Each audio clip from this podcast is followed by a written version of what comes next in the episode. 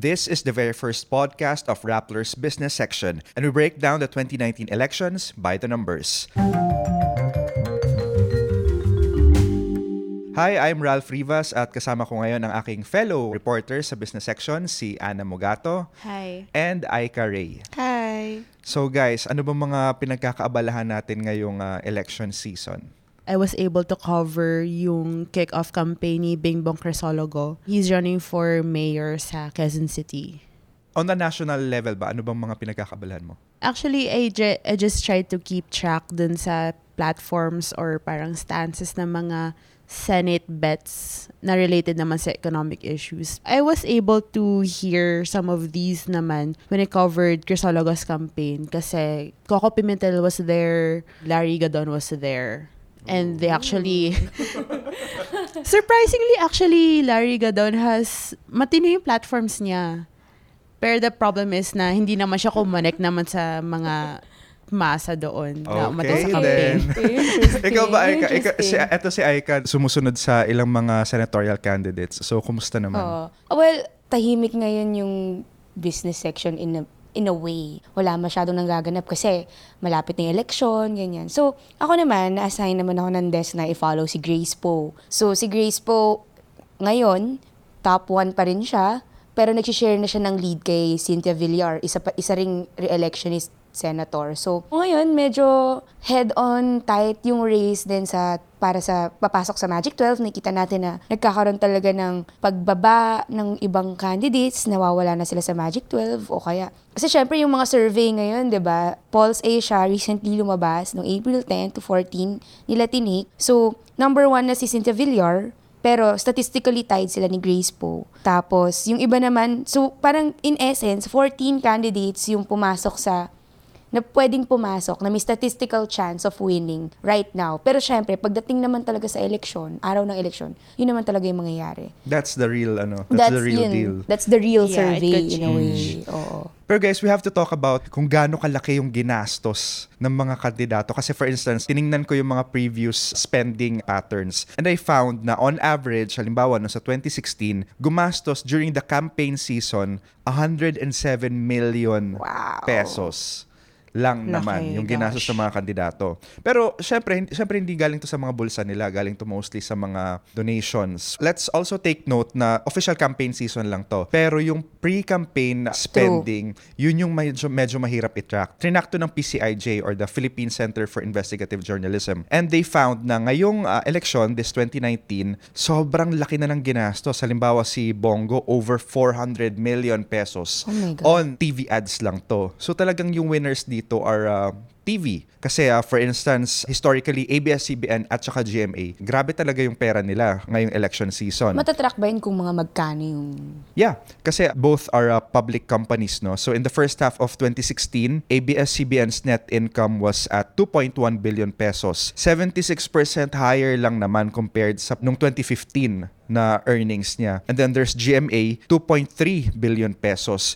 That's 116% higher Oh than the first my. half of And 2015. This is because of yung pre-campaign spending pre-campaign, for the ads. official campaign, Ah, okay. all related to sa election. Pero, syempre, bumababa yan after elections. Yeah. So for the 2019 campaign naman, is Bongo the largest spender for the campaign season? Well, sabi ng PCIJ, kasi they use the data from the uh, Nielsen. Ito yung nagmamonitor ng mga TV networks. Si Bongo spent some 422 million pesos for 29,940 seconds of airtime. Wow. Tapos si Amy Marcos naman spent 413 million pesos for ads from January 2018 to January 2019. Hindi pa counted dyan yung pag-formulate ng mga yung pag-shoot, tapos magbabayad ka pa ng artista, mag- Yeah. yung everything, yung production ng ano sa mga campaigns, hindi pa kasama dyan. Tapos hindi pa kasama dyan yung ano, flyers and posters, yung mga ballers, tsaka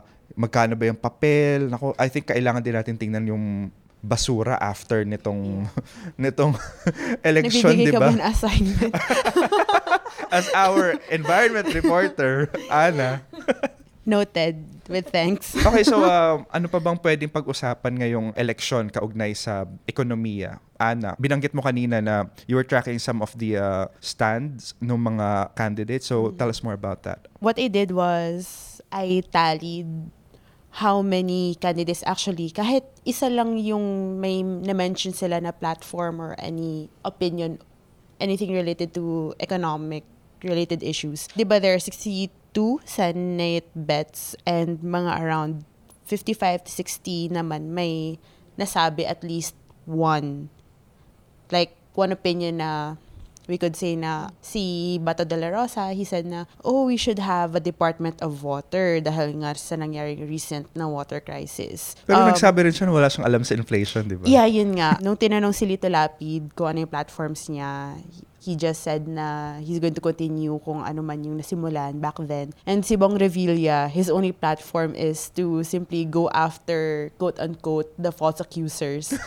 Oh, in, the no. case, in the case naman for the seven re-electionists who managed to get in sa top 14 candidates, marami naman din silang nasabi. So we could say na safe si Cynthia Villar because we always know that Villar is a staunch uh, supporter of anything related to agriculture or related to labor kasi she has her own program for it, yung Villar CPAG. Mm. True. Ano bang economic issues yung tinututukan nung ibang kandidato? May common denominator ba sila? Actually, the common denominator is that all of these candidates, whether pumasok sila sa top 14 or not, they're all claiming to have this pro-poor facade. History shows na this isn't something new. Kasi Yun, karamihan ng mga voters naman talaga ay mahihirap. Pero the issue here is, matino ba talaga yung platforms nila? Or Ay, may laman, ni- may laman ba talaga ang platforms nila? paano nila gagawin yun mismo? And y- yun nga. So, Pero siguro question ko muna, no? Palagi ko kasing naririnig sa mga campaign yung about sa train law. Like, palaging may nababanggit na parang, nung nag-cover ako ng proclamation rally sa Cebu ng mga Osmeña. So, si Serge, ang sabi niya, I mean, yung kasi, si Tommy Osmeña, yung mayor nun, di ba? Nag-endorse siya ng mga candidates. So, kasama doon si Cynthia Villar, si Grace Poe, si Bongo, si Sonny Angara, tapos syempre si Serge. Tapos, ang ang funny doon in a way, kasi si Serge, sinabi niya na parang medyo nagpasaring siya sa train sa harap ni Sonny Angara. Eh, nandun siya, di ba? Nandun siya. Sabi niya, ganda yung pagkasabi ni Serge, parang non-verbatim, pero sabi niya na, ah, sorry, sorry kay sa architect ng train law in a way, kasi sabi niya, okay naman daw, pero meron siyang gustong gusto niyang baguhin sa mismong train law. So, may mga ganong times na may mga Senate candidates na gusto nilang baguhin yung train law. So, siguro sa research mo ba, meron ka pang ibang nakita na, I mean, apart from yung mga sikat na say, yung mga re-election ni senator, may pa bang ibang mga nagsasabi na gusto nilang baguhin yung train law? actually, hindi siya masyado na-mention ng mga candidates eh. Kasi, whenever there's a sortie or may debate, very general yung sagot nila. Sa bagay. So, ito yung sinasabi ng analyst na it could be na they're just giving us empty promises. These candidates could probably have good intentions, pero pagdating sa execution, it could be lacking or it could be mali. These economic issues na kahit mahirap man intindihin, actually, these are gut issues kasi Yes. these affect even the poorest of the poor. Like, let's go back to yung mga platforms ni Larry Gadon nung company Crisologon na narinig ko, he was talking about revisiting yung EPIRA law. So, when he talked about that, the people there were very quiet.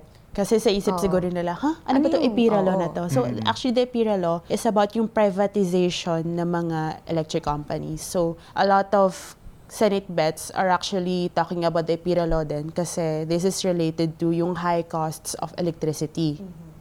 So, I mean, if common person ka, class CDE ka, you don't know what this means. All you know is that mahal ang kuryente mo and you don't even know why.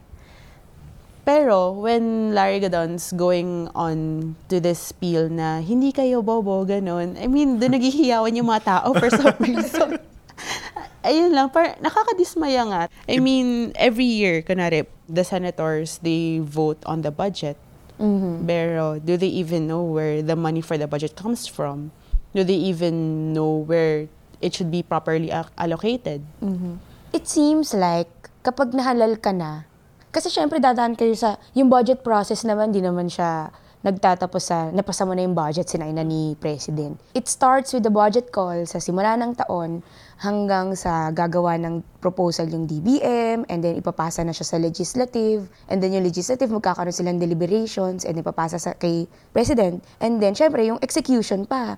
So, it takes a while before the budget process is finished. But then, it seems like yung mga iba, I mean, except for the re-electionist senators, no?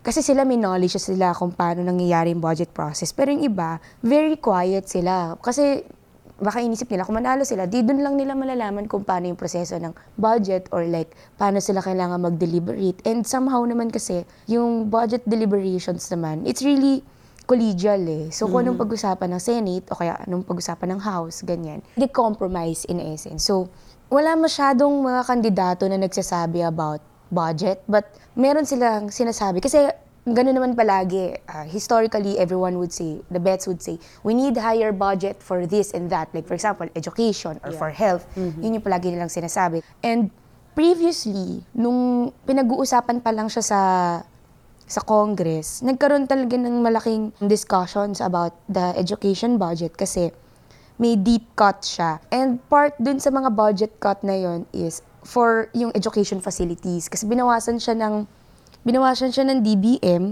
kasi hindi nila nagagastos. Kasi ang issue naman dun, absorptive capacity. So, it doesn't necessarily mean na nagkaroon ng budget cut yung DepEd, eh, ma-affect yung mga teachers, yung mga equipment, ganyan, but really more on the infrastructure na hindi nila magawa. Siyempre, yung mga tao sabihin nila, we need higher budget, but then yung question will always be on that part. I mean, in my experience of covering the budget is absorptive capacity. Kaya ba Kahit- nilang ga- Ka- gastusin? yes, Yeah. exactly. Kahit mataas yung budget nila, baka hindi naman nila kayang gastusin or kulang nga yung absorptive capacity. Kaya nagkakaroon ng underspending. So, Yung mga minomonitor mong candidates na nasa top naman sa surveys, ano bang mga pinag-uusapan nila regarding sa economy? Like Cynthia and uh, Grace Grace. May ganun si, ba? Siyempre sila yung dalawang top, no? Si Cynthia, ang talagang sinasabi niya, katulad nga nung nabanggit mo, Ana, Yeah. more on the livelihood, education for the farmers, kasi gusto daw niya magkaroon ng mga farm schools. So, yun yung kanyang pinupush. Si Grace Poe naman, ang gusto naman niya magkaroon ng parang, kasi di ba yung mga jeepney drivers, meron pantawid pasada. Ang gusto ni Grace Poe for the fishermen, kasi nagmahal nga yung oil, pangtawid bangka. So, parang financial subsidy from the government. Meron din siya sinasabi about yung Coco Levy Fund, gusto din niya matuloy kasi nga di ba vinito ni President Duterte nung makailan. So, really more on, I think more on the agriculture side and jobs. Yun yung parehas na sinasabi nila. Pero hindi pinag-uusapan ba kung paano uh, maghahanap ng pera yung gobyerno para pondohan yung mga ganong no, klase? no. Kasi ang, well, sa lahat ng nako-cover ko, no, it seems like the general assumption is may pera yung gobyerno. Tungkol sa kung saan kukunin yung pera, wala. Eh di kamot ulo yung DOF niyan. Saan sila maghahanap ng pera? And And aside promise, from, promise, promise. Mm, and aside from get of knowing where to get this money, how sure are we that it would be properly implemented din, di ba? Mhm. Kasi hindi naman yung senator yung mag-execute nito. Yes, oo. Hindi naman, hindi naman legislative eh, executive talaga. Just to wrap up this podcast, mag-election na ngayong Monday. Ano bang mga sa tingin yung dapat tutukan na issues? And anong mga dapat i-consider ng mga botante? Ana. I think kasi it would actually depend on the individual what kind of economic issue is more important to them, di ba? Like, let's say if kabataan ka, you would be focusing more on like maybe education. So, let's say if you're from the agricultural sector, then yeah, mabantayan mo kung sinong senator yung may yung talagang nag-advocate for your own cause. And you know, sa mga nanay, sa mga nagtatrabaho, babantayan nila kung sinong senator ba yung nagsasabi na, oh, we should review yung water sector natin, yung energy sector natin to lower the costs. Pero this isn't enough eh. Kasi there are more ways to know yung platform ng candidates through social media. 'Diba? They're getting more and more active there. Pero there should be more ways of scrutinizing if they actually say what they mean. Mhm. And I don't think that we have to actually vote for these people to see if they would actually do what they say. Kasi it's a waste of a Senate seat. 'di ba? Sayang na naman yung another three years. Nadali mo. Yeah. Nadali mo, wala na akong maidadagdag. Okay, ako naman, it's scary kasi halimbawa ngayong, well, nakausap ko kasi yung columnist natin si JC Punong Bayan, no, na napansin niya na maraming kandidato na nagsashy away sa mga debates na yun sana yung way natin to know kung ano yung mga paninindigan nila tsaka yung knowledge nila on uh, economic issues. Maraming concerns yung kada sector pero it's gonna be hard for us to gauge if the candidates don't speak out na parang they're gonna dance their way to the Congress, 'di ba? Parang I think yun yung nakakabahala, parang naghahanap tayo ng uh, sagot pero hindi naman sila dumadalo sa mga forums or sa mga debates. I guess the ball is on the voters. This Yeah. is the day kung saan tayo ang powerful and not the uh, candidates kasi tayo ang maghahalal sa kanila.